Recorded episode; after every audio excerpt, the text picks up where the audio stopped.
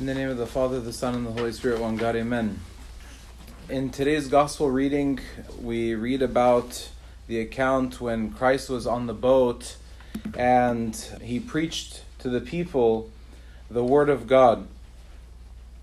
And then Peter, who had toiled already all night, was told by Christ to cast his net out again and we know that he was a, a bit hesitant in, in doing so because he knows that he had just gone fishing. And and then of course he catches an abundance of fish in which it's it's be, the boat begins to sink and he has to call upon other boats to come and help. and the gospel for us gives us an indication of what the church uh, is to humanity um, how does the church represent Christ? but this isn't. I don't want to speak about the church as an as an institution or the church as this physical place, but what Christ administers to us through the church, what Christ administers to us through all the different churches that are in our lives. What we know what we know from the overarching message from the gospel is that before Christ was on the boat, there was no, no return, there was no catch. But after Christ was on the boat, there was an abundance. There, were, there was an, an abundance of fruit because of the presence of Christ. This is essentially this is the essence of, of the message today, or from the gospel reading. And again, you know, as I sp- as I mentioned earlier, it's for all our churches. And what do I mean by that? Church as church as our home, church as our own person, our our individuality, church in the workplace, church as a community here. So there are many what we could call churches in our lives in which we can't really separate we can't really separate Christ and the fruitfulness when Christ is present to being only in the physical church, but to be also present in in all of our churches that are in our lives. So again, whatever the boat is that this boat produces when Christ is present, um, when we look to the the boat in our lives, uh, or the churches in our lives, so to speak, we anticipate that that the um, that the boat will be fruitful, that the work will be fruitful to me. When Peter again he took the when he took his boat and he went out early in the morning or late at night, which is of course the usual time in which in which one would expect an abundance of, of fish. Um, he hoped that his strategy, he hoped that, that the that the logical approach to fishing would be fruitful for him. And so that is as as long as he follows these certain criteria, then there should be a specific outcome or a return. But of course, we know that in this case, it didn't work out that way. And so, Christ is giving us a message today that when He is present, not everything works in the way that is logical to man. That with Christ, He has sort of a different formula than what we use. Again, we under certain under certain conditions we we should expect a certain outcome uh, if if I'm if I'm good at what I do, then my coworkers will will like me and I will have a good experience at work. Or if I serve well at the church, then then people will will not judge me and they will appreciate me. Um, and so, uh, or it, you know, if the servants uh, at church are not good, then the church is inadequate, right? We have these we have these formulas that are based on this criteria. But we find on a couple of occasion on a couple of occasions in which that isn't the case. and one of the one of the uh, at least that stood out for me is is that Jesus uh, today he would identify in front of the whole multitude of people that were present he would present to them the one who would essentially become almost like the head of the church after the death and the resurrection of Christ, which was St. Peter.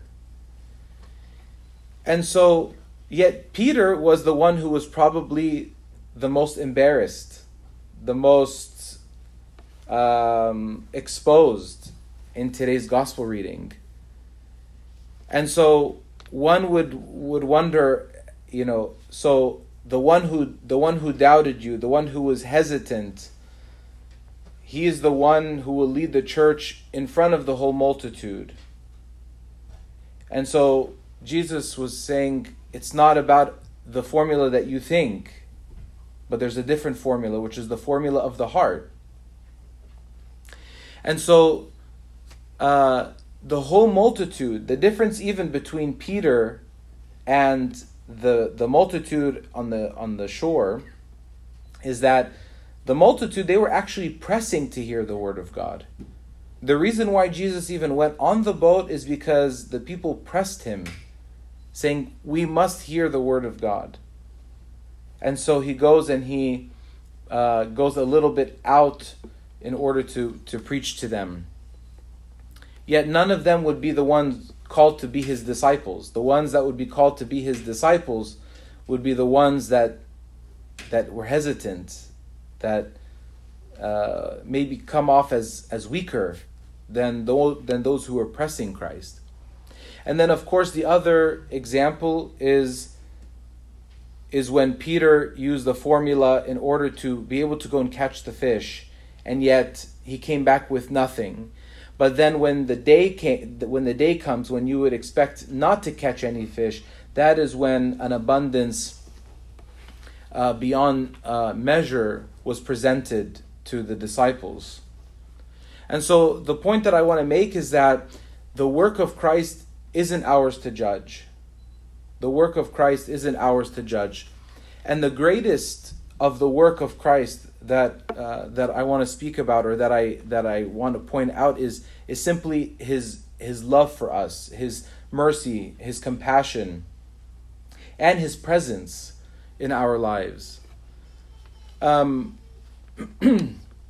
always in our spiritual lives, we we wake up and we feel inadequate before God. Or we're thinking about our spiritual lives and we, we wish we can do more. But it's not my place to judge whether I am worth being redeemed. It's not me for me to judge whether I'm I'm of value or how much of value I am to God. It isn't our place to judge whether our prayers are are long enough or if they are eloquent enough or if they are acceptable enough to God. It isn't our place to judge whether the repentance that, that I feel I am making is enough or if it is not enough.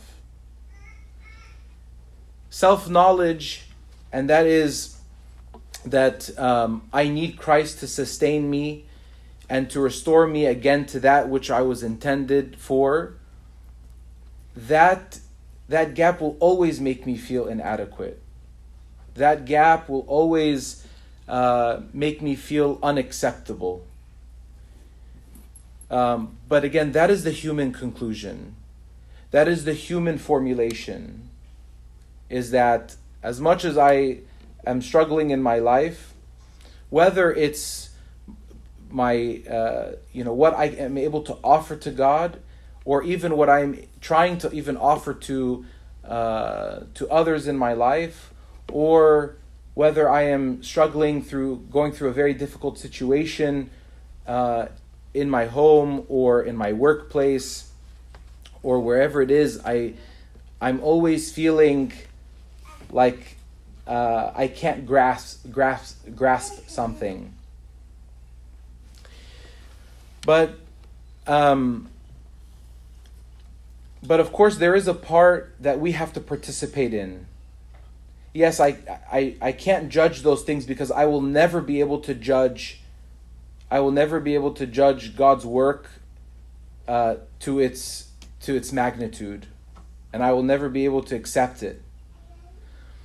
But there is the part that uh, there is the part that that we have to make, of course, and of course, again, Christ knows that uh, of our state. He knows of our struggles and of our, and of our weaknesses. What does He expect? What does He expect of us? Um, when Christ entered the boat of St. Peter, all he said was to go out a little. He just said, Go out a little.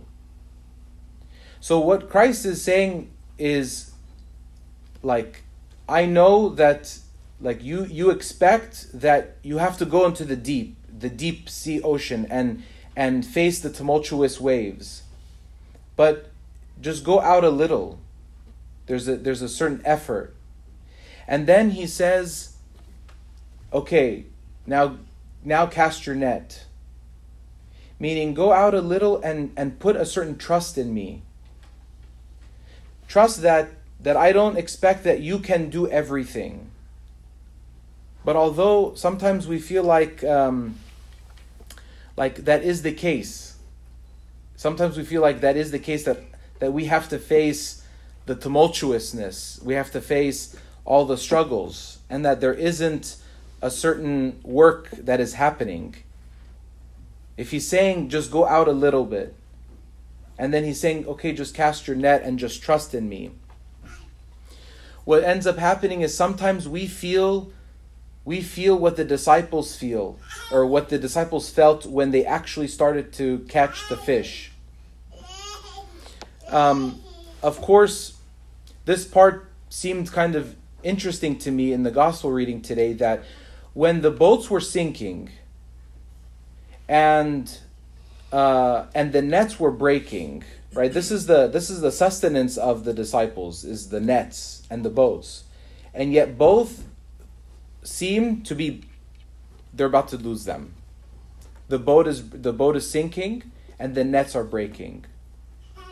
But sometimes in our struggles this is what we're looking to. We're looking to the, the boat that is sinking and we're looking to the net that is breaking. And then we sometimes forget about the magnitude of fish. We forget about the magnitude of fish that's in the nets. And so this is this is kind of our life story, right? Where we ask we ask God to bless us and then we feel the boat is sinking and then the net is breaking and then we say where are you God? Where are you? But we have to find the fish.